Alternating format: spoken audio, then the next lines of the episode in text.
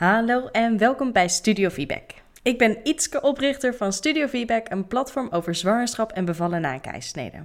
In deze podcast deel ik mijn eigen ervaringen, mijn kennis als doula, maar ook inspirerende ervaringsverhalen en informatieve expert-interviews met als doel een positieve bijdrage te leveren aan jouw persoonlijke feedback journey. Een van de onderwerpen die vaak aan bod komen ehm, als je voorbereidt op een keizersnede is ook nou, de verschillende risico's en ook hoe het eruit zou zien als je uh, bijvoorbeeld ingeleid zou moeten worden. Voor wat voor reden dan ook. En uh, daarom dacht ik heel fijn om een ervaringsverhaal op dat gebied te delen. En daarvoor heb ik Marline in de podcast. Hartelijk welkom. Dank je, dank je. Um, ja, wil je beginnen met iets over jezelf te vertellen? Uh, ja, nou, ik ben Marline. Ik heb twee kinderen, een zoon Jip van 4,5 en een dochter Fiep van anderhalf, bijna twee. Um, en in het dagelijks leven ben ik familierechtadvocaat. Uh, woon ik in Doorn, samen met mijn vriend en de kinderen. Uh, dus ja, dat eigenlijk. Ja, fantastisch. En um, ja, we gaan het hebben over uh, beide geboortes. Want ja, je hebt natuurlijk een, ja. twee kinderen, dus twee geboorteervaringen. Um, waar wil jij je verhaal beginnen? Misschien gewoon bij het begin.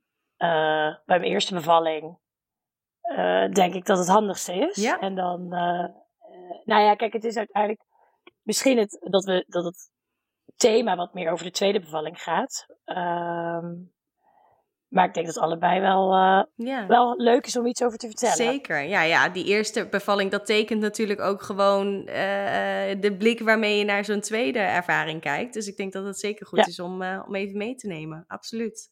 Nou, de eerste zwangerschap was van mijn zoon Jip. En eigenlijk zag ik al vanaf ik denk de 20 weken echo dat hij in een stuit lag. En dat het ook niet meer veranderde. Dus ik heb destijds, uh, uh, de medisch waren er, was er helemaal geen reden om meer echo's te doen. Maar ik deed toen mee aan een onderzoek vanuit de universiteit. Waar je ook tussentijds nog wat extra echo's krijgt. en elke keer met 23 weken en 30 weken lag hij in die stuit. en ik voelde hem ook niet echt bewegen naar een andere positie. Um, dus toen ik, nou, ik denk 35 weken zwanger was of 36 weken, had ik controle bij de verloskundige. En die ging toen naar mijn buik voelen. En toen zei ze: Goh, ja, het voelt wel uh, alsof je buik, alsof de baby niet goed groeit. En ze voelde waar, waar ze dacht dat ze billen zaten. En ik zei al, nou, ik denk dat dat, dat zijn hoofd is, dat je dat voelt. En dat hij met zijn billen naar beneden ligt. Uh, dus dat hij, dat hij niet ligt zoals jij denkt. Zij zei, nou ja, ik, ik denk dat het nog wel billen kunnen zijn, maar omdat ik twijfel over de groei, uh, moet je toch een groeiecho krijgen. Uh, of een liggingsecho en nou ja, een extra echo. Uh, dus dan kun je het gelijk zien. Dus die avond had ik een, een echo. En toen zagen we inderdaad dat hij met zijn billen naar beneden lag en met zijn hoofd in mijn ribben. En, en dat hij dus in stuit lag. En ja, ik dacht al, dat gaat niet meer zo snel veranderen. Um, dus toen, uh, nou, ik ben toen doorgestuurd naar het ziekenhuis. En dan gaan ze zo'n versie, als je dat wil, gaan ze een versie plannen. Um, en ik was daar al wel een beetje op voorbereid. Omdat ik al dacht, hij, uh, hij gaat niet naar beneden met zijn hoofd. Um, dus toen uh, ben ik wel een beetje gaan opzoeken van, oké, wat, wat kan ik zelf doen om te kijken of hij nog gaat draaien. Toen ben ik nog bij uh, iemand geweest die zo'n moxa-therapie, die een soort acupunctuur deed en mij zo'n sigaar meegaf. En dat mijn vriend bij mijn voeten kon branden in de hoop dat hij zou draaien. Uh, dus dat hebben we geprobeerd. Elke avond, een paar avonden lang. Maar helaas uh, draaide de jongen niet. Uh, en toen dacht ik, nou, ik ga wel, uh, ik ga gewoon naar het ziekenhuis. Ik ga een versie proberen. Kijken of ze, of ze hem kunnen draaien. Ze hadden dat heel duidelijk uitgelegd. En volgens mij had ik ook eerst een soort intake bij het ziekenhuis. Dat ze dat gingen vertellen. En, um, uh, nou ja, en, mijn vriend was mee, mijn moeder was mee. Want die vond het ook wel interessant. En ik dacht, nou, dat is ook wel fijn om die erbij te hebben. Um, dus toen gingen ze met z'n twee proberen uh, om hem te draaien. Maar eigenlijk kwamen ze al vrij snel tot de conclusie dat het niet lukte. Omdat die billen gewoon al veel te diep in mijn bekken zaten. en toen zei ik ook, nou, laat maar. Maar goed, toen was het wel definitief dat ze zeiden, ja, dan moet je nu toch wel gaan nadenken over een keizersnee. Want je bent nu ruim 36 weken, was ik geloof ik zwanger. En toen kwam ik op het spreekuur, of op een afspraak bij dokter Durlo, in het DIAC was dat. Um, en die ging met ons zitten en vertellen wat het dan inhield. Op zichzelf, nou ja, had ik er wel vertrouwen in. In die zin dat ik dacht, ja, het loopt zoals het loopt. Ik wilde wel uh, proberen om te kijken of die uit zichzelf zou komen. En of ik dan een stuitbevalling kon proberen. Um, dokter Durlo zei ook, ja, we hebben de moeder geassisteerde keizersnee, maar dat, dat, kan, dat kan nu niet, want ik ga op vakantie. Dus we kunnen het niet met z'n allen voorbereiden. Want dat ging ook nog wel door mijn hoofd, dat ik dacht van, nou, dat is misschien anders ook wel interessant. Uh, maar goed, uiteindelijk uh, nou ja, ben ik medisch geworden, hebben we afgesproken, we wachten tot 40 weken. Dan heb je weer een controle, uh, in ieder geval bij de gynaecoloog. En dan gaan we verder kijken. Alleen, uh, toen ik toch in het ziekenhuis zat, omdat ik medisch werd, dacht ik, goh, misschien is er nu wel tijd om te benoemen dat ik ook wel last heb van jeuk aan mijn voeten en aan mijn handen. Uh, want ook dat had ik al opgezocht. En uh, nou ja, dacht ik al, dat zou wel wat meer dan gewoon zwangerschapsjeuk kunnen zijn. Uh, dus ik benoemde dat ook met die 36, 37 weken. Toen zeiden ze, nou dan gaan we even bloed prikken. Gaan we even wat waardes controleren. Om te kijken of het uh, gewoon jeuk is of toch wel uh, gevaarlijke ernstige jeuk. En toen bleek dat ik ook uh, zwangerschapscholestase had. Dat is waar de jeuk vandaan kwam. en dat was op dat moment nog niet zo gevaarlijk dat ze moesten ingrijpen. Maar ze zeiden wel, ja, die jeuk is gewoon heel vervelend. En je moet wel wekelijks komen bloed prikken om die waardes in de gaten te houden. Want als het boven een bepaalde waarde gaat, dan loopt de baby gevaar. Dus eigenlijk vanaf het moment dat ik met zwangerschapsverlof ging, uh, had ik een soort abonnement op het ziekenhuis met bloedprikken en uh, nou, de afspraak met de gynaecoloog en het voorbereiden op een mogelijke keizersnee. Uh, en nou ja, eigenlijk toen ik, ik denk 39 weken zwanger was, toen werd de jeuk van die cholestase werd zo heftig. Um, en toen had ik een reguliere controle in het ziekenhuis bij de uh, verloskundige. Dat ik zei, ja jongens, die baby die moet eruit. Want uh, ik had, het begint dan met jeuk onder je voetzolen en je handpalmen. Met name s'nachts. Maar op een gegeven moment, ik lag gewoon bijna de hele nacht wakker. En ik ging onder de, onder de koude kraan s'nachts mijn handen en mijn voeten koelen. En ik haalde mezelf helemaal open. Um, dus ik, ik werd er zelf gewoon niet goed van. En uh, nou ja, vanaf, vanaf die 39 weken toen ik daar zat, toen zei ik, ja, ik wil graag toch die keizersnee plannen, want die baby maakt geen aanstalt om te komen. En, en de uh, gynaecoloog had ook al gezegd, ja, als je 40 weken zwanger bent, jullie zijn allebei lang. Die jongen zal in je buik zal ook wel lang zijn. En vanaf 40 weken een stuitbevalling moet je gewoon niet willen zitten risico's aan. Um, en ook daar kon ik wel makkelijk op vertrouwen dat ik dacht, ja, die gynaecoloog zegt het niet voor niets. Um, dus in combinatie met die cholestase, dat maakt het eigenlijk voor mij nog wel wat makkelijker. Omdat ik dat zelf ook wel spannend vond. Ik voelde me niet lekker.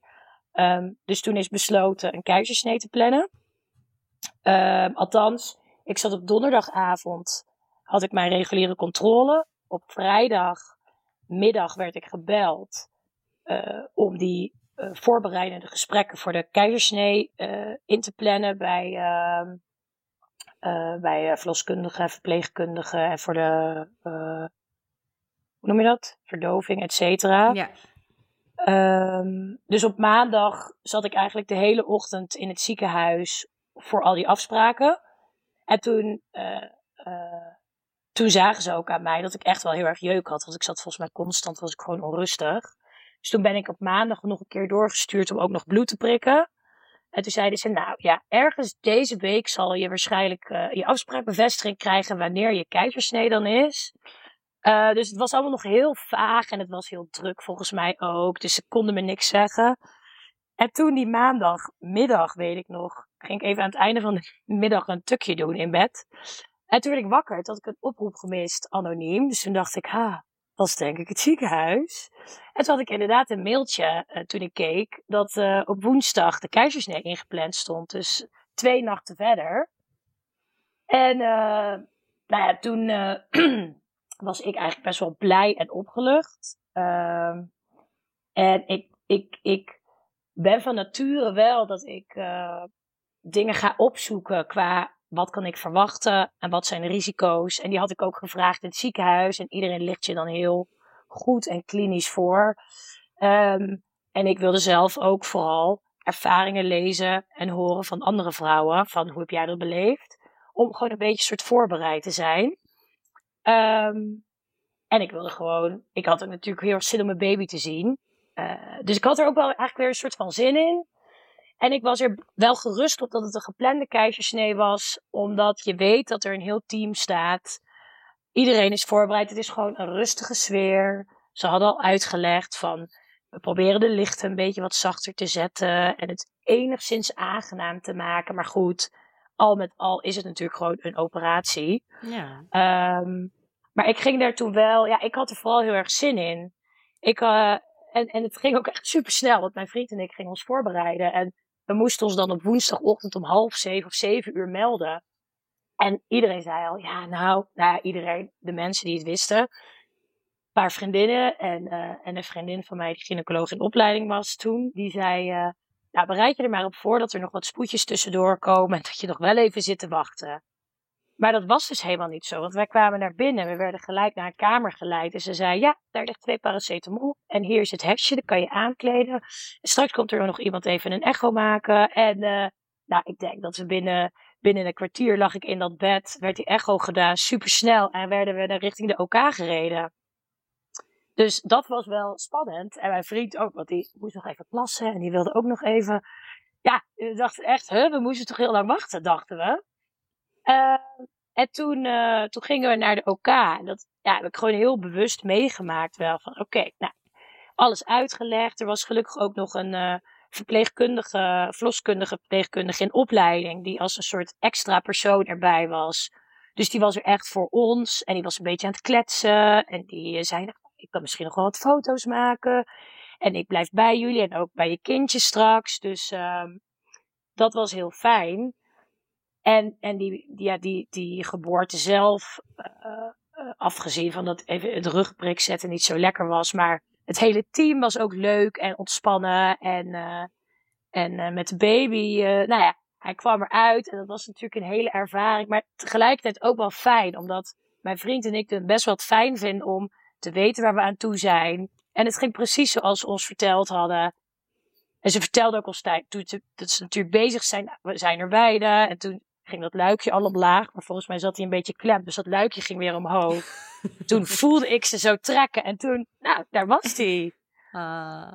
Dus ja, dat, dat was eigenlijk qua voorbereiding en hoe we onszelf hadden voorbereid. En uh, was dat heel erg fijn.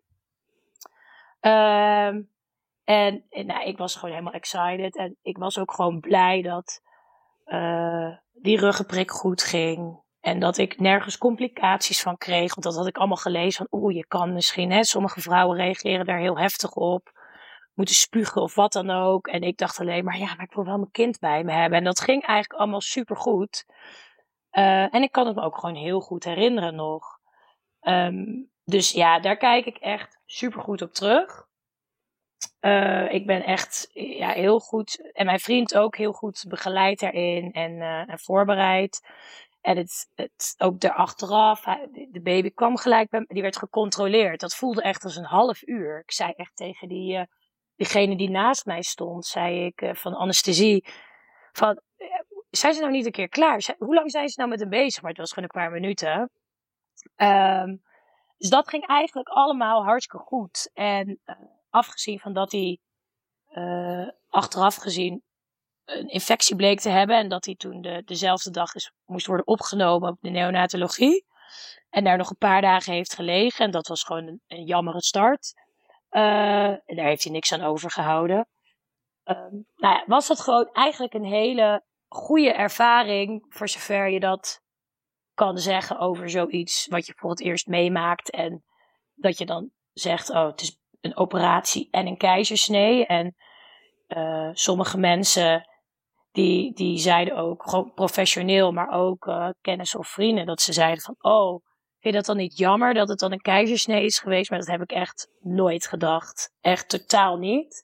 Het enige wat ik wel dacht is dat ik dacht van ja, ik had ook wel het hoe de weeën beginnen moment. Of de weeën, of eh, dat, dat spontane, dat was er, dat was er niet. Want ik heb geen weeën gehad. Want hij zat muurvast. Ze hebben van tevoren nog even gedacht en gevoeld van nou, kunnen we misschien wat inleiden of zo. Maar er was echt 0,0 tekenen van dat die, uh, dat die baby eruit kwam op wilde. Uh, dus eigenlijk nou, was dat zo'n goede ervaring. Uh, en dat was eigenlijk een beetje de start van ons nieuwe avontuur toen bij de tweede. Ja. Uh, ik weet niet of ik daar al. Ja? Of je zegt, ga daar maar over doorvertellen. Nee, ik was nog even nieuwsgierig van de infectie bij je zoontje. Dat is natuurlijk jammer dat je zo'n mooi begin eigenlijk hebt met z'n drieën. Uh, helemaal fijne ervaring. En dat hij dan, ja, het is een pasgeboren kindje dan op neonatologie. Dat is altijd vervelend. Ja. Um, was dat een, een, infectie gerelateerd aan de keizersnede? Of, um... Nee, ze, ze denken het. Ze hebben nooit de bron kunnen achterhalen. Uh, het was zo dat. Uh, nou, hij is dus ochtends geboren. En uh, nou, in de loop van de dag hoorde je wel. Maar goed, ja, ik hoorde, ik hoorde dat wel. Maar het viel me niet op dat hij een beetje pieperig ademhaalde. En dat hij wat, ja, wat, wat, wat piepte. Uh, en toen is er uiteindelijk s'nachts natverpleegkundige, die dacht toch, ja, ik vertrouw het niet. Uh, dus ik weet nog wel dat. Uh, het, was gewoon s'nachts en ik, ik lag met die baby gewoon bij mij. Dat mag volgens mij officieel niet, maar ze kneep ook een oogje toe. Uh, maar toen kwam er ineens iemand een kamer binnen, een, volgens mij een kinderarts. En die verpleegkundige, en die kinderarts zei, ja, kom heel even je babytje onderzoeken. En die verpleegkundige zei, ja, ik vind het toch wel, hij ademt zo gek, hij piept een beetje. En ja, als dat een, als dat een effect, eh, als dat toch even bijkomen van de keizersnee zou zijn, dan zou dat nu al voorbij moeten zijn.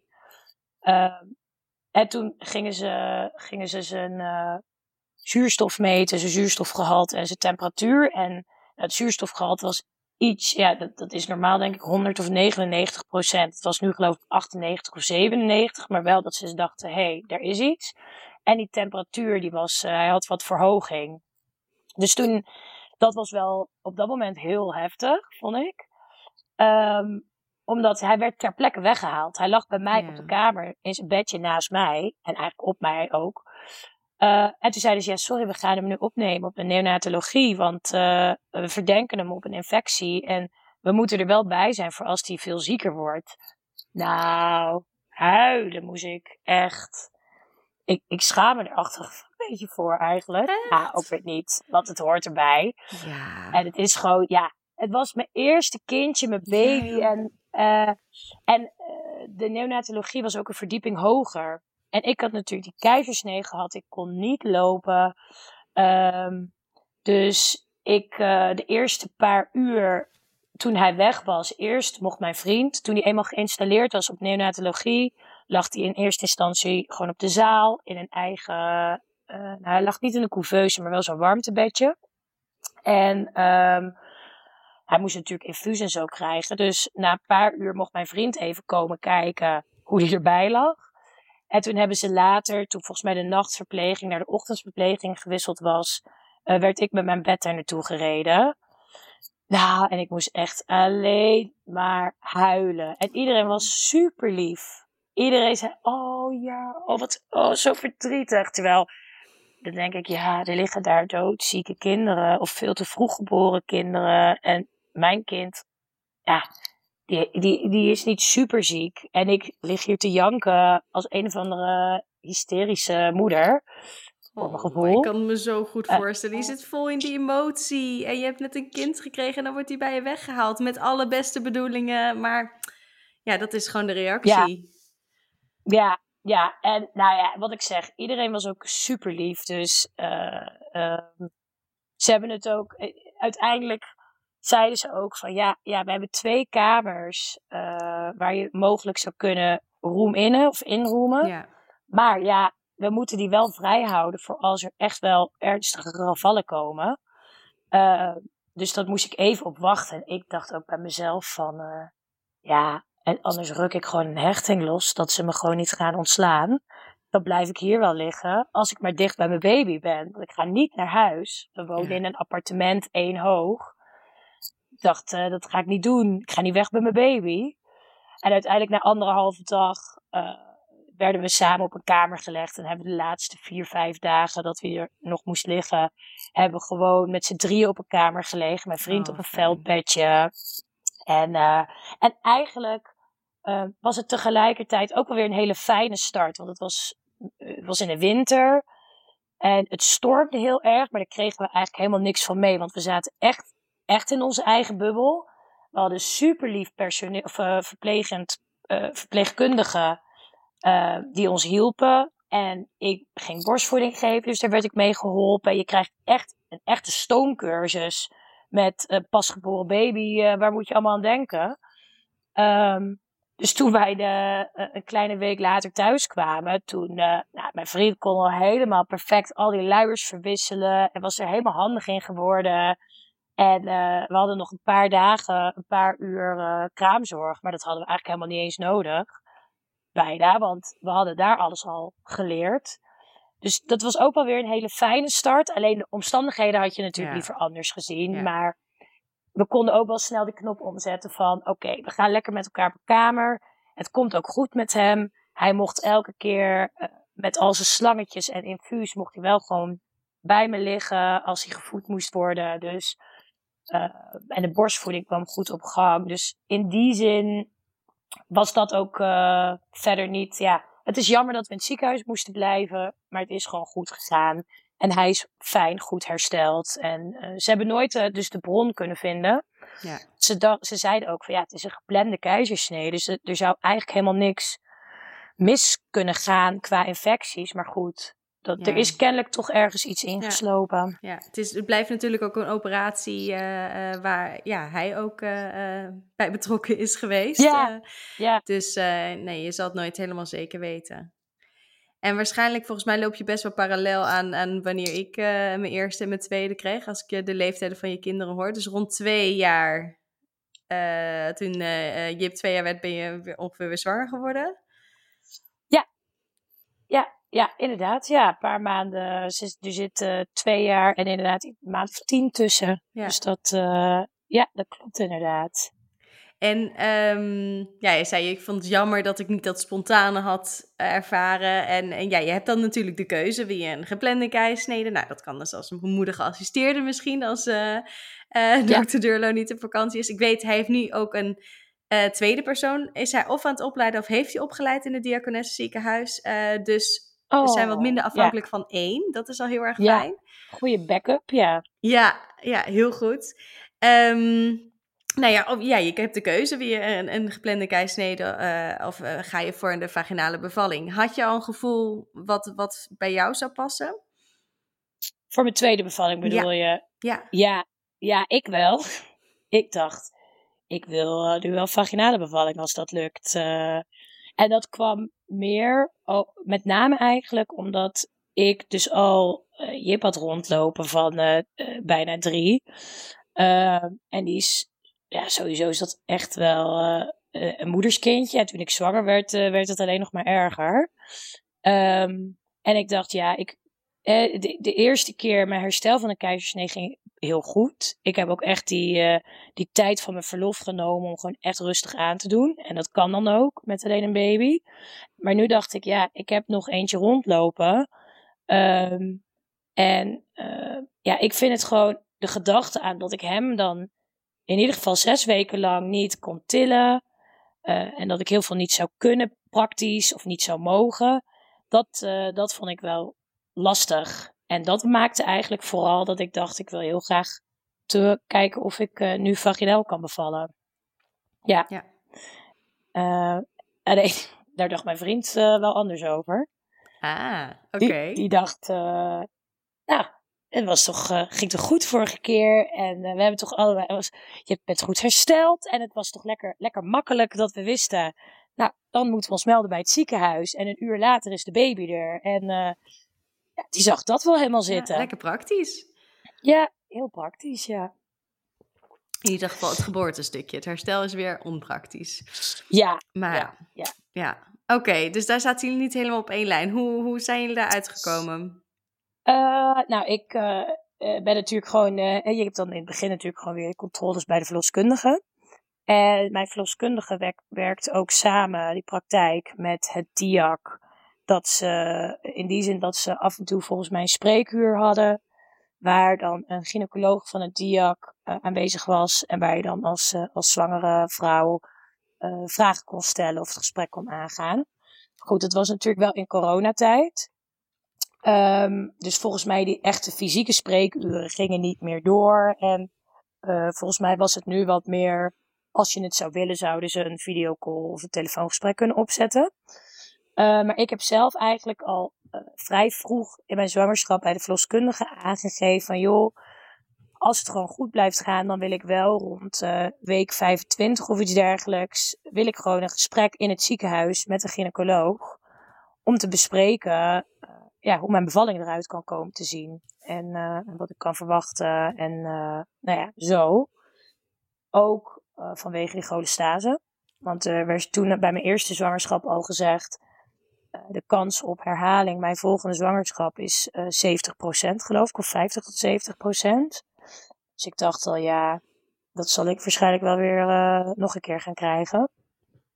Uh, dus uiteindelijk, nou ja, met, dus ik denk een week of ik denk dat ik 26 weken zwanger was, heb ik een gesprek gehad in het ziekenhuis in het DIAC. Mijn vriend ging mee bij dokter Veerbeek, toevallig. Die kende ik verder helemaal niet. En ik had me daar ook verder nog helemaal niet in verdiept. Um, maar dat was eigenlijk hartstikke fijn. Want jij kent hem ook. Uh, en het was een heel, ja, wij, zaten daar dus aan tafel als twee uh, nou ja, voorbereide, hoogopgeleide, ingelezen mensen die uh, er totaal anders in zaten. Mijn vriend vroeg aan hem, ja, wat adviseer jij ons? Uh, en hij dacht echt, oh ja, oké, dit zijn van zulke types. Mm, ja, nou ja, die ging dus gewoon het, het, het verhaal vertellen wat hij moet vertellen. Met de statistieken en de kansen, et cetera. Maar hij zei er ook gewoon gelijk bij van ja, uiteindelijk is het jouw bevalling. Uh, en voor zover je daar van tevoren iets over kan uh, bepalen of zeggen of vinden, moet je dat ook zeker doen. En moeten wij daar ook over gaan praten. Maar hij zei wel aan het einde: gaan jullie nu maar even samen goed aan tafel zitten. En dan zien we elkaar over een paar weken wel weer terug. Eerst even met elkaar praten, voordat jullie weer bij ja, mij eerst maar even, ja, ja want nou, we hadden wel gewoon al onze vragen waren beantwoord Heel en goed. de informatie was er. Uh, dus dat was heel fijn. En het was ook wel gelijk duidelijk hoor, dat hij zei van uh, nou, wat de opties waren. En ik ken dan iemand die dus uh, in de regio Amsterdam gynaecoloog is.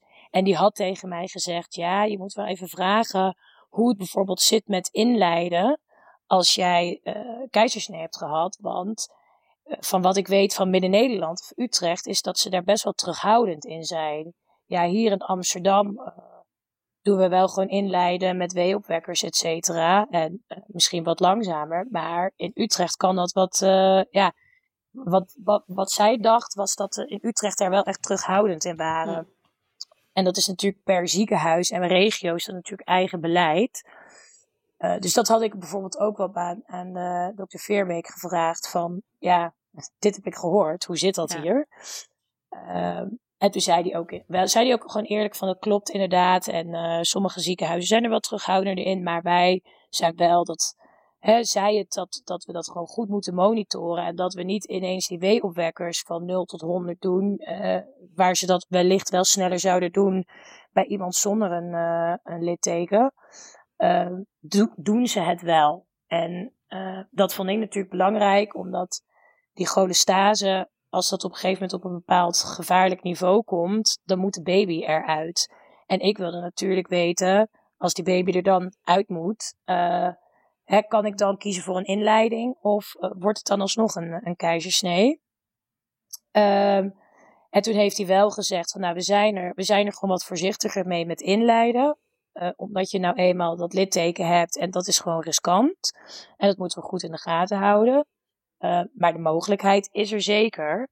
Um, dus nou ja, dat soort vragen waren voor mij gewoon heel belangrijk om die beantwoord te krijgen. Um, en dat, nou ja, met dat alles zijn we naar huis gegaan. En wij gingen toen op vakantie nog naar Curaçao. En toen hebben we het er ook nog zelf even over gehad. En uiteindelijk zei mijn vriend, ja, het is ook jouw bevalling. Tuurlijk, ik steun je, maar jij moet daarin, weet je, we moeten iets doen waar jij je gewoon het beste bij voelt, voor zover je er zelf invloed op kan hebben. Um, dus toen zaten wij na onze vakantie weer bij dokter Veerbeek. En ik denk dat ik toen een week of eh, 33 zwanger was of zo. 34. Ja, ik denk dat ik 34 weken zwanger was. En toen was het wel uiteindelijk van: oké, ik wil gaan proberen, uh, als het lukt, de vaginale bevalling. En uh, nou ja, we moeten maar kijken. Ik had toen nog helemaal geen last van cholestase of iets dergelijks. Dus het leek er gewoon op van, nou, we gaan gewoon afwachten hoe deze zwangerschap verder verloopt. Wanneer de baby zich aandient, of die zich gaat aandienen. En dan uh, met het plan een vaginale bevalling. Maar ik wist natuurlijk ook wel, uh, er zijn natuurlijk allemaal risico's en allerlei scenario's waar je nog niet eens over nagedacht hebt, waar, uh, waar het anders loopt. Maar dat was toen we daar weggingen bij dokter Veerbeek, toen ik 34 weken zwanger was, was dat gewoon eigenlijk de eindstand. Ja. Uh, en dat was heel fijn, want het was gewoon duidelijk. Iedereen wist alles. En, en het was een, een, fijne bijkomstigheid was ook dat ik eigenlijk daardoor, door die gesprekken, volgens mij ook een soort van onder begeleiding of patiënt van dokter Veerbeek was geworden. Want met hem plande ik ook weer gewoon de volgende controle en, uh, en afspraak in het ziekenhuis in. Dus dat, uh, ja, dat gaf wel een heel fijn en veilig gevoel.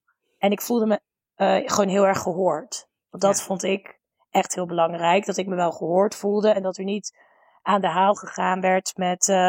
Ja, dit is nou eenmaal het protocol en dit is het beleid. En daar moet jij ook maar naar schikken. Dat heb ik geen moment uh, in die gesprekken ervaren. Ja, mooi. Hartstikke fijn. Ja. Dat is echt hoe het hoort. Ja. Ja, ja dat vind ik wel. Ja. ja. En uh, nou ja, de cholestase hield zich in ieder geval op dat moment rustig. Bleef dat ook zo? Of. Uh, nee. Um, want toen ik, even kijken, ik ben toen met 36 weken, had ik gewoon weer een controle in het ziekenhuis. En toen heb ik ook bloed geprikt voor de zekerheid om te meten. Want ik was, was natuurlijk op vakantie geweest naar de zon. Dus ik had ook gewoon een droge huid. Uh, en ik had wel wat jeuk. Maar goed, bloed geprikt. Die waardes waren toen hartstikke netjes uh, laag. Onder het maximale, zeg maar. Um, dat was op, op dinsdag. En vorige keer ging het best wel geleidelijk. Ging het in een periode van een week of twee, drie, dat het echt heftig werd. Dus nu nou, had ik op dinsdag een beetje jeuk, maar die bloedwaardes waren prima. En dat weekend uh, kreeg ik heel erg jeuk. Echt uh, zo erg dat ik dacht, ja, dit is niet goed. Dit is denk ik toch de cholestase. Um, en toen was ik 37 weken zwanger. En toen heb ik op maandag, uh, die maandag zelf, het ziekenhuis gebeld. En ehm, gezegd, ik denk dat, ik, dat mijn cholestase opspeelt. Mag ik, mag ik bloed prikken? Toen werd ik gebeld uh, daarover door dokter Deurlo. Um, dus die zei, oh ja, nou, als ik je zo hoor, je kan dat zelf denk ik ook wel inschatten. Ik stuur je, ik stuur je even een doorverwijzing voor het lab en ga maar bloed prikken. En hij zei erbij van ja, het is nu maandagmiddag. Die waardes worden maar twee keer per week gecheckt op maandag en donderdag. Uh, dat gaat vandaag niet meer lukken. Dus um, ik plan op donderdag een belafspraak in bij een collega van mij uh, en die gaat dan met jou even bespreken wat de uitslag is. Dus uh, nou, ik op maandagmiddag half vier of zo, geloof ik, nog even bloed geprikt. Alleen, ik wist natuurlijk van de vorige keer dat je zelf ook kan inloggen. Dus ik was op maandagavond met mijn moeder aan het bellen, weet ik nog. En ik zat tegelijkertijd, dacht ik, oh, ik zal eens even inloggen. En toen stonden die waardes online. En uh, de waarden zijn zeg maar, het gaat om je, om je galzuurzouten of gal, galzoutzuren. Onder de 10, dat is normaal voor gezonde mensen. dat, dat het onder de 10 is. Die dinsdag was het geloof ik 5, dus dat was goed. En het protocol is dat vanaf waarde 100 uh, dat het gevaarlijk wordt. Dat ze gaan, uh, ja, dat ze vanaf 37 weken ook zeggen, we gaan eens kijken of die baby wat eerder moet komen. Nou, ik was toen dus 37 weken zwanger en ik logde in en het was 93. Oef. Dus het was in één week, of minder dan een week, van 5 naar 93 gegaan. Uh, en zo hoog was het zelfs bij Jipse zwangerschap uh, nog niet eens geweest. En toen dacht ik wel, oké, okay, dit, dit maakt me een beetje onrustig. Met name omdat ze me al hadden verteld dat het, de, het risico is dat het hartje van de baby ermee stopt. Het is niet dat de baby het moeilijker krijgt, dat ze dat kunnen monitoren, maar het, ineens kan het stoppen. Uh, want ze zeggen natuurlijk altijd als je zwanger bent: Oh, je kan altijd bellen voor een, voor een, hartfilmpje of een echo. Of als je minder leven voelt. Maar hiervan dacht ik, zo rationeel als ik ben: Ja, dat is lekker, maar dan kan je niks zien. Want die baby kan gewoon spontaan overlijden in mijn buik. Um, dus die ma maandagavond was wel een beetje onrustig bij ons thuis. Want mijn vriend, die, uh, nou, die, die, die zei: Ik ga vast even de Maxicoos installeren in de auto. En uh, die babykamer, al die kleertjes lagen nog ongewassen met kaartjes eraan. En overal behalve in de commode. En hij zei, als jij even dan die commode gaat inruimen en, en even mij dan vertelt waar alles ligt. En die werd heel, die ging helemaal in de regelmodus. Want die dacht, oké okay, jongens, ik moet nu toch iets gaan voorbereiden om ergens voorbereid op te zijn. Ja.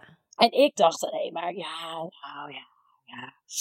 Uh, wat moet ik nou doen? Ik dacht, ja, ik ben wel onrustig. Dus ik heb uh, die maandagavond, dat was zeven uur of acht uur s avonds, heb ik bij de triage gebeld en gezegd, ja, uh, jongens, ik heb bloed geprikt. Ik heb donderdag pas een belafspraak, maar ik heb net mijn waardes zelf gezien. En volgens mij is het best wel hoog, dus moet er niet even iets gebeuren? Nou, ze kunnen daar natuurlijk op maandagavond niet zo snel iets voor je doen. Ehm, behalve zeggen, ja, als je twijfelt mag je ook langskomen en dan maken we even een filmpje. Maar ik zei, nou, dat hoeft niet. Uh, dus op dinsdag werd ik netjes door dokter Durlo gebeld. Uh, en heb ik, uh, heb ik het met hem besproken. En ehm, nou ja, toen, toen zei hij dus wel: Oh ja, ik zie dat je een keizersnee hebt gehad. Want dan zeggen ze, dan hebben ze het over de, de zwangerschap afbreken. Dat klinkt ook zo uh, oh. cru, vind ik. Dat klinkt inderdaad meer als een abortus dan een inleiding. Ja, ja, ja, maar hij zei, kijk, het was dus nog geen inleiding, want het ging erover of de baby eerder geboren moest worden. Ah, Alleen omdat we nog, eh, ik had natuurlijk met dokter Veerbeek besproken, ik wil graag eh, kijken of een inleiding kan. Maar goed, ik had nu dokter Durlo aan de lijn en die zei, ja, ja, dan moet je ook nog eens kijken hoe, want ik zie dat je vorige keer een keizersnee hebt gehad. Um, dus ik zei ja, ja, daar heb ik het daar heb ik al uitvoerig met jouw collega Veerbeek over gesproken. Kijk maar in mijn dossier. Dat is allemaal al besproken en dat weet ik al. Ik wil niet bij voorbaat voor een keizersnee. Oh, oké. Ehm, dus toen, ja, die middag uh, met hem aan de telefoon gezeten en, en besproken van, ja, wat nu? Wat moeten we doen? Uh, um, ik ben nu 37 weken en een paar dagen. Uh, ik word onrustig. Um, nou, hij zei, ik denk dat uh, hij, hij wees ons weer, want ik was toen met mijn vriend ook samen, op de risico's. Dat hij zei, ja, hè, met 37 weken en een paar dagen zou de baby in theorie gewoon helemaal af en goed kunnen zijn. Maar het kan ook dat die longen nog niet helemaal goed zijn. En in het allerergste geval dat ze iets van hele lichte longschade eraan overhoudt, iets van vermindert. Maar ja, dat is wel het risico.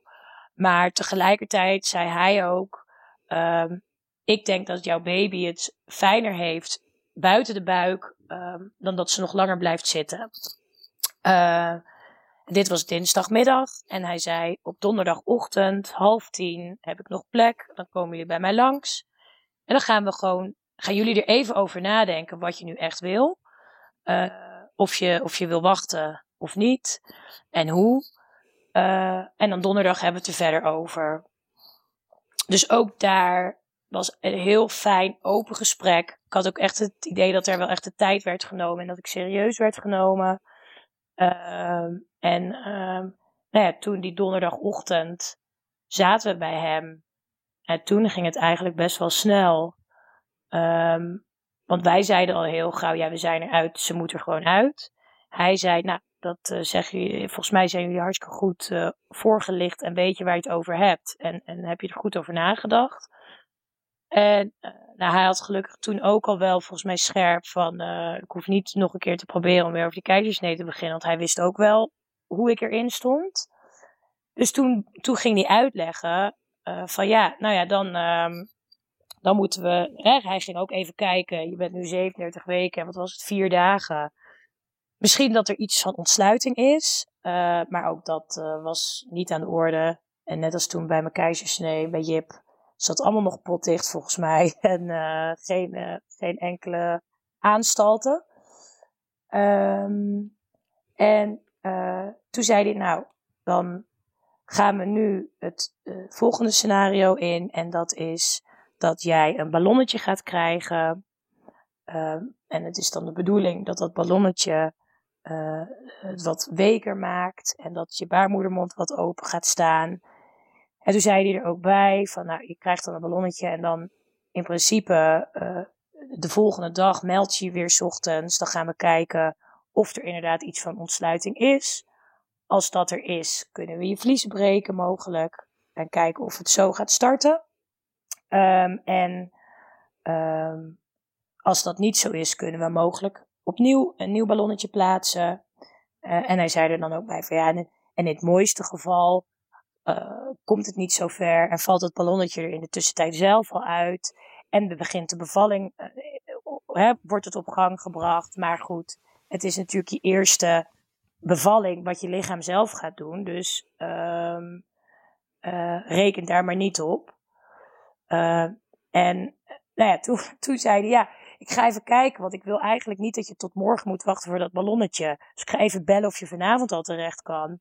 Dus hij ging even bellen met de triage en hij, hij hing op daarna. Toen zei hij, nou ja, uh, ik heb goed nieuws, want als je wil kan je nu gelijk doorlopen. Dus ja, ik dacht gelijk top. Mijn vriend dacht ook volgens mij, die zat er weer van uh, schakelen, schakelen, nieuwe informatie. Maar ja, oké, okay, top. Um, dus ik kon gelijk eigenlijk doorlopen naar de triage. En, uh, en uh, ze plaatsten dat ballonnetje. Uh, en ik stond om half twaalf weer buiten. En ja, toen was het wel van oké, nu, nu gaat het echt gebeuren, zeg maar. Um, en mijn zoontje was toen op de opvang. En op vrijdag zou ik met hem thuis zijn. Um, dus we hebben toen wel gedacht van oké, we moeten nu wel even uh, ons hulpprotocol uh, van ons, bij ons thuis in werking gaan zetten. Want we wisten al, ja, we moeten ons morgenochtend om, om zeven uur melden in het DIAC. Dus dan, ja, dan moet hij gewoon uit logeren zijn. En waarschijnlijk komen het ziekenhuis ook niet meer uit zonder baby. En wie weet moeten we daar wel het hele weekend blijven. En je wordt dan ook weggestuurd met zo'n ballonnetje van dat is eigenlijk officieel volgens mij nog geen inleiding, maar dat noemen ze dan primen. Um, omdat er natuurlijk ook nog niks wordt. Uh, hey, ik, ik krijg helemaal geen hormonen of zo. Ze doen het puur met dat ballonnetje met een zoutoplossing erin, waar ze proberen in ieder geval dat lichaam wat actiever, of die, die baarmoeder wat actiever te maken. Um, dus ze zeiden ja, probeer maar een beetje te gaan wandelen. Ga vooral niet stilzitten, maar lekker bewegen. Dat is alleen maar goed. En uh, ja, en voor de rest, als er iets is, kan je altijd bellen. En anders zien we je morgenochtend. Zo word je dan weggestuurd. Um, dus zo, zo, ja, zo ging dat ook. Mijn vriend die moest gewoon werken. En die ging gewoon thuis verder werken. Um, en ik zat eerst op de bank. Toen ben ik maar een, stukje gaan wandelen. En toen uh, nog even naar een kinderkledingwinkel gelopen. Nog even een leuk vestje gekocht. En... Um, en, uh, en een beetje afgewacht. Want ja, er gebeurt dan ook niet gelijk heel veel. Ik, uh, ik krijg dan een beetje krampen. Maar ja, dat wil je natuurlijk ook dan denken. Hè? Het, het, was natuurlijk, ik had geen wee, bij mijn vorige zwangerschap geen weeën of zo gehad. Dus je denkt, ja, het zijn wat krampen, dat zijn ook geen weeën. Dus en dat trekt dan ook wel weer weg in de loop van de middag. Ehm, en toen die avond is, mij, is onze zoon opgehaald door mijn moeder. En uh, nou ja, wij zijn gewoon die avond de babykamer nog een beetje gaan afmaken. We hebben het bed nog op klossen gezet. Uh, en uh, tas voor het ziekenhuis gepakt. En toen dachten we, nou ja, ja want we zijn hier thuis nou ook wel klaar. En we gaan maar slapen. En dan de wekker morgen naar Diak. En toen, uh, wat, wat wij zeiden ook wel tegen elkaar, ja, zal je zien dat dit echt oneindig gaat duren. Want mijn lichaam nergens bij beide bevallingen tot zwangerschappen tot dan toe, kinderen die zichzelf gingen melden of voorweeën heb ik ook nooit gehad of wat dan ook. Uh, maar toen ging ik douchen s'avonds en toen viel dus die ballon eruit. Dus dat was wel even uh, een uh, verrassing. Ja, mooi ik dacht, uh, ja, ik dacht, nou, dit meen je niet. Is die er nou uitgevallen? Ja, ja, ja, viel er gewoon echt uit ook. Dus ik, ik zei, ja, die mijn ballon is eruit gevallen. Dus ik gelijk het ziekenhuis bellen. Maar die zeiden, ja, als je verder geen weeën hebt en je vliezen zijn niet gebroken, ga dan maar lekker slapen. En dan zien we je morgenochtend wel. Was ook wel te verwachten. Goed, ik lag natuurlijk in mijn bed helemaal excited. Toch weer dat, toch een momentje van, hoe gaat het beginnen? Uh, en toen, uh, maar goed, ja, tegelijkertijd dacht ik, ja, laat ik ook maar gaan slapen, want ik weet niet wat me nog te wachten staat komende dagen. Dus ik, ik lag in bed en had natuurlijk enorme jeuk ook ondertussen nog steeds, want dat ging ook gewoon door, die cholestase. En ik draaide mij om na een uurtje of zo. Ik was, mijn vriend lag al wel te slapen, maar ik was nog wakker. Toen dacht ik, nou, volgens mij zijn mijn vliezen gebroken. Dus ik dacht, nou, nee, dat kan Ja, nou ja, je voelt het. Ook al had ik het nog niet eerder meegemaakt, dacht ik wel, ja, mijn vliezen zijn wel echt gebroken. Um, dus toen was ik al helemaal hyper. Um, en um, nou ja, vriend natuurlijk wakker gemaakt. Ja, mijn vliezen zijn gebroken. Wat nu? Uh, en toen uh, weer het ziekenhuis gebeld. Toen zeiden ze wel van, oké, ja, kom toch maar deze kant op. Want het was nog geen uur nadat die ballon eruit gevallen was. Uh, dus, nou ja, kom maar. Ja, prima. Ik zei, ja, ik heb geen weeën of zo. Um, ze zeiden nee, maar kom toch maar. Want ja, als het inderdaad gebroken vliezen zijn, moeten we dat wel een beetje monitoren. Dus dat leek me ook helemaal prima. En uh, toen uh, wij in de auto, dat is vanaf ons huis denk ik 20 minuten rijden. was midden in de nacht, of midden in de nacht was uh, 12 uur of zo. Dus het was uh, lekker rustig. En ehm, toen in de auto merkte ik wel dat ik weeën kreeg. Licht. Maar wel steady om de vier minuten. Dat kon ik wel bijhouden. En kon, ik kon nog wel gewoon praten. En uh, ik moest wel een beetje dat je dan anders moet wil gaan zitten. Maar het ging nog verder goed. Dus we parkeerden hem voor de deur. En mijn vriend zei voor de grap: Haha, zal ik even een rolstoel halen? Ik zei ja, haha. Maar toen stapte ik uit de auto. En toen dacht ik wel: Oeh, ja, wel echt een rolstoel, alsjeblieft. Um, dus ja, dat, dat was heel bizar, want ik had hier helemaal niet op gerekend. Um, en nou ja, ik kwam dus in het ziekenhuis. Ik werd in eerste instantie op de zaal gelegd. Je bent wel gewoon patiënt natuurlijk. Maar ja, ik kwam net binnen. Normaal gesproken, als je, als je niet medisch bent en je bent geen patiënt, moet je natuurlijk nog zelfs even thuis wachten totdat je wat meer ontsluiting hebt en, uh, en wat meer weeën. Um, dus ik werd op die zaal gelegd en dan gaan ze eerst natuurlijk die, de, de activiteit in de buik meten en kijken of de baby het goed doet. En um, um, ze deden dan ook een matje bij mij eronder om te kijken of het ook echt uh, vruchtwater was. En ondertussen werden die weeën best wel uh, intens. Ik lag daar dus op die zaal. Um, wat op zich, ik, ik het ging, dit was allemaal best wel snel gegaan. Want ik denk dat om half elf dat dat ballonnetje eruit viel. Ehm, dat om half twaalf mijn vliezen gebroken waren. En dat ik om half één in het ziekenhuis was. Ehm, en dan word je natuurlijk best wel snel gewoon op zo'n zaal gelegd en gecheckt. En het was half één s'nachts. Dus uh, er lag volgens mij één andere vrouw op zaal, op die zaal en verder niemand. Um, en uh, nou ja, je, je wordt gewoon eerst gewoon neergelegd en, en aangesloten. En dan duurt het volgens mij weer een half uur of drie kwartier voordat er iemand komt kijken. Uh, en toen zeiden ze eigenlijk, ik denk dat het toen iets van half twee was. Uh, en toen werden die weeën werden wel intenser. Um, in die zin dat ik, dat ik gewoon bij, dat ze gewoon regelmatig kwamen. En dat ik mijn ogen moest dichtdoen en echt wel al een beetje in mijn eigen wereld uh, begon te raken.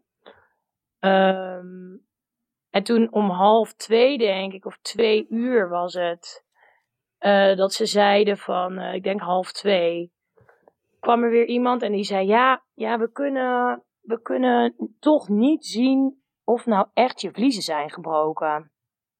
Um, want ze moeten dan een bepaald iets zien en dat konden ze niet zien. Um, dus ja, ja, ik zie wel, ze zei ik zie echt aan jou dat je inderdaad actief aan het bevallen bent. Uh, maar ja, ze zeiden in eerste instantie, je mag wel naar een, naar een eigen kamer. Maar toen kwamen ze dus terug en toen zei ze, ja nee, we zien eigenlijk dat je, we zien dat je aan het bevallen bent, maar omdat we nog niet kunnen registreren dat je vliezen echt zijn gebroken. En ik had toen op dat moment volgens mij 1 à 2 centimeter ontsluiting zeiden ze, we laten je nog heel even hier op de zaal liggen en dan komen we over een paar uurtjes komen we weer even kijken hoe het gaat. Dus ik was op dat moment al, het enige wat ik zei is, oké, dus ik kan niet douchen. Dat, dat, want dat, op dat moment dacht ik dat ik dat graag wilde. Um, en dat was het enige wat ik ervan meegekregen heb.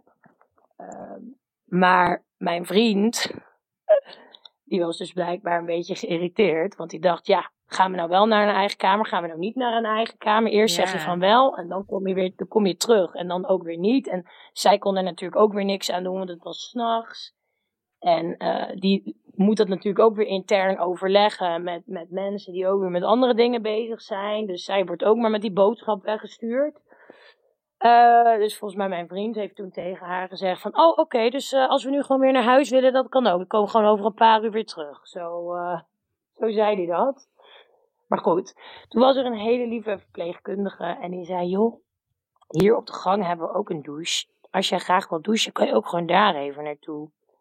En toen merkte ik wel, toen wilde ik natuurlijk opstaan om naar die douche te lopen. En dat, dat ging echt niet. Ik had zoveel last van die weeën dat je echt, dat ik ook voor het eerst doorhad dat je in het ziekenhuis overal zo'n zo'n balk aan de muur hebt waar je je aan kan vasthouden, zo'n reling.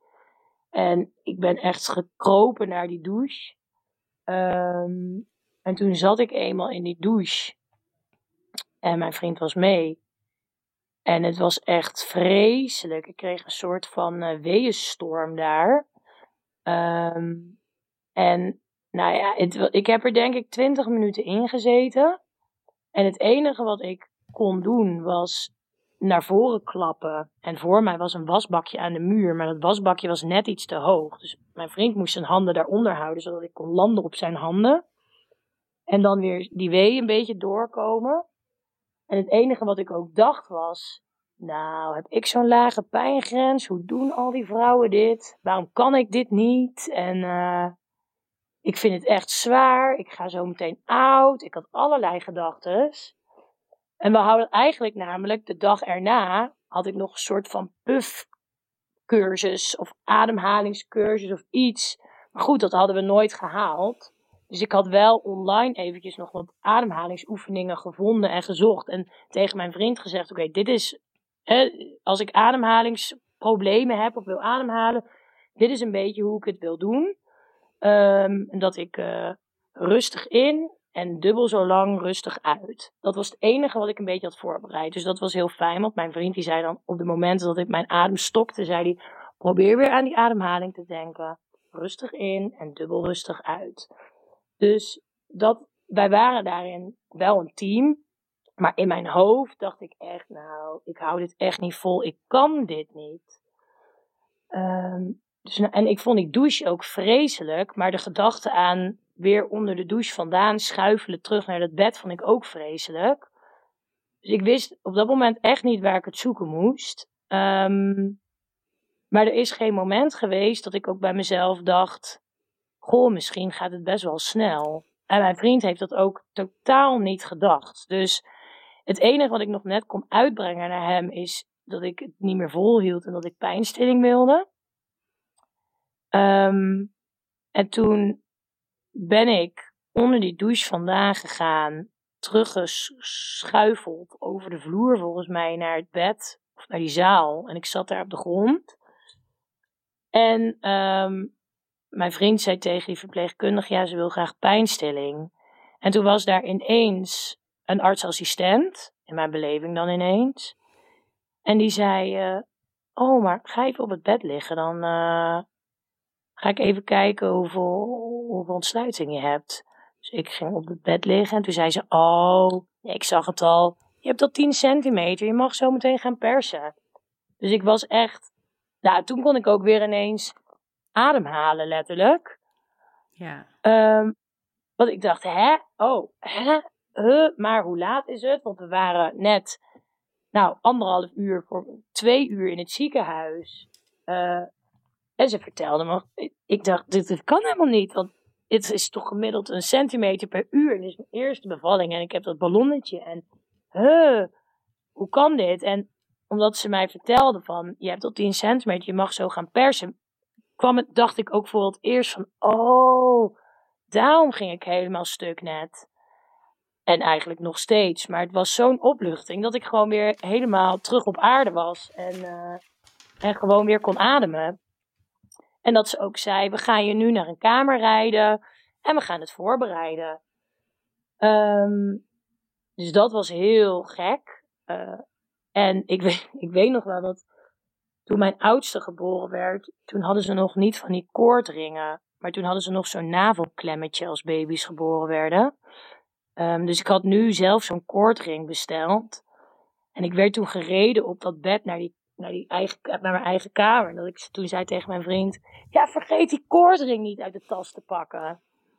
Um, dat, dat, ze, dat die artsassistent ook zei: van we hebben hier ook gewoon koordring hoor tegenwoordig. Dus uh, maak je geen zorgen. Maar ik was helemaal weer scherp en, um, en uh, nou ja, ik, ik, was er weer helemaal bij. En toen werd ik dus naar, die, naar mijn eigen kamer gereden.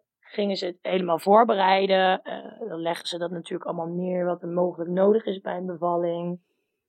En toen, uh, ook daarop was ik eigenlijk helemaal niet heel erg voorbereid. Omdat ik zei ook tegen vriendinnen die ook al kinderen hadden van ik zei, nou weet je, ik vertrouw er wel op dat op het moment dat ik in het ziekenhuis moet gaan bevallen, dat er daar iemand is die mij gaat vertellen wat ik moet doen. En dat ga ik gewoon doen.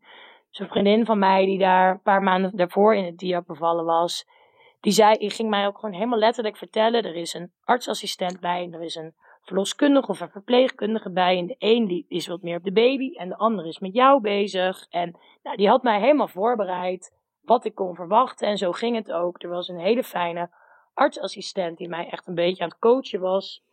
Um, en er was een verloskundige bij, die volgens mij helemaal niet heel veel zei, maar er natuurlijk wel gewoon was voor ons, voor de baby en voor mij. Um, dus ik denk dat het een minuut of tien was of zo. En toen uh, was alles geïnstalleerd. En toen zei ze, nou ja, als jij zo meteen een wee voelt, dan mag je gaan persen. Dus um, toen ging ik persen. En toen dacht ik, ja, dit kind moet eruit, maar dat gaat niet lukken. Toen heb ik nog geroepen dat ze een knip moest zetten. Ik zei, zet, zet de knip. De baby komt er niet uit. Zet die knip maar. Terwijl echt niemand die je kent roept dat tijdens de bevalling. Maar ik zei, want ik dacht alleen maar, ja, ze wachten altijd te lang met die knip. En dan moet ik twee uur persen en dan zetten ze alsnog die knip. Dus zet die knip maar. En toen zei ze ook, je baby heeft het niet nodig. Jij hebt het niet nodig. Probeer het nog maar even. En um, ik denk dat het drie keer persen was en toen was ze eruit. Uh, ja, het was echt met 20 minuten nog niet eens. Ik lag 20 minuten in die kamer. Het was wel, ze heeft een knip moeten zetten. En uiteindelijk, uh, omdat het allemaal, denk ik, omdat het allemaal zo snel is gegaan, was er van binnen ook best wel wat gescheurd. Uh, maar ja, het was bizar. Zij is, uh, ik, ze is om, om vier uur s'nachts geboren. En en uh, als je dat terugrekent, om half elf, elf uur ergens viel die ballon eruit en om vier uur is ze geboren. Ja, en zo snel. Zo bizar. Echt. Ja, ik had dit nooit gedacht van tevoren dat dit zo zou gaan lopen. Nee. Nee. En, en soms, uh, weet je, soms wordt gezegd van zo'n snelle bevalling, dat is fijn, weet je, want je, je, je maakt het, uh, het, het is kort. Maar vaak is dan ook echt best wel. Het is natuurlijk enorm intens. En wat jij ook al heel goed omschreef: van je had geen idee dat die intensiteit van die weeën uh, echt zo waren. En dat het niet alleen jouw beleving was. Uh, ja. En, en ja, je schat denkt dan van nou, hoezo, als we pas in het begin zijn, waarom kan ik dit nu dan al niet aan? Ja. Uh, dus dat je echt bijna aan jezelf gaat twijfelen. Maar ja, super fijn dat je dus al snel die bevestiging kreeg van oké, het gaat inderdaad echt heel snel. Dit is waarom je denkt, ik kan het niet. Want je zit gewoon in vol, waarschijnlijk in transitiefase. Waarbij ja, ja zo'n moment is waar veel uh, zwangeren denken: oké, okay, uh, stop maar, hou maar op, ik wil niet meer, ik uh, spijt mij maar plat, maar dit, dit niet meer.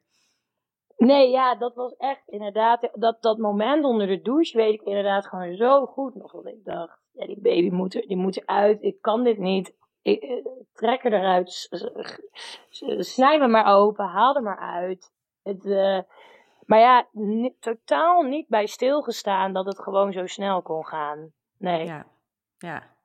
Nou, veel, veel onverwachte dingen, veel plot twists. Maar uh, ja, wat ik zo hoor, uh, zoals jij het vertelt, een hele mooie geboorteervaring.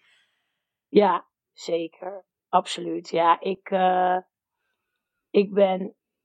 Het is bizar. Ik had het van tevoren niet gedacht. Maar goed, dat weet je nooit. Het bevallen is intens en het loopt nooit zoals je van tevoren denkt. Um, maar ik kijk er heel goed op terug. Um, het grappige is ook dat ik moest op de OK gehecht worden. Omdat ik zo uh, was gescheurd. Uh, met name volgens mij intern die scheur. Um, en ook op de OK. Iedereen had wel een beetje medelijden met mij. Dat ze zei van, oh, arme, arme, arme moeder. En dan moet je nu gehecht worden. En ik zei alleen maar, nee jongens, want ik heb geen keizersnee gehad. Ik hoefde geen keizersnee. Niet, maar gewoon omdat ik zo graag vaginaal wilde bevallen. En dat was gelukt. Kon het me werkelijk echt niks schelen dat ik nog op de OK gehecht moest worden. Ik maakte me ook echt niet uit dat ik even niet bij mijn vriend en bij de baby was. Ik was gewoon zo blij dat ik geen keizersnee had. En uh, tuurlijk heb ik ook nu weer moeten herstellen. Want je moet altijd herstellen. Um, maar dat was wel grappig, dat, dat je dan, dat mensen dan zeggen, oeh, en ook daarna als je het dan vertelt, dan, oeh, ja, oeh, bijna subtotaalruptuur, oeh, ja, ja, ja, maar goed, ook daarvan ben ik dit keer, ben, ben ik weer heel goed hersteld hoor, dus dat is ook wel fijn. Ja. Um, maar ik dacht alleen maar, yes, ik heb die keizersnee niet gehad, terwijl je er niks aan kan doen en ik had er niks aan kunnen doen. En waarschijnlijk als ik om wat voor reden dan ook wel een keizersnee had gehad, dan had ik het, was ik ook niet uh, teleurgesteld of zo geweest, hoop ik. Um, maar ik was zo blij dat het gewoon gelukt was. En dan ook nog zo snel. Ja. Ja, dat was echt uh, heel gek. Ja, ja, fantastisch. Ja. Oh, wat een verhaal. Dankjewel ja. voor, uh, voor het delen van je ervaringen. Prachtig. Ja, nou, graag gedaan.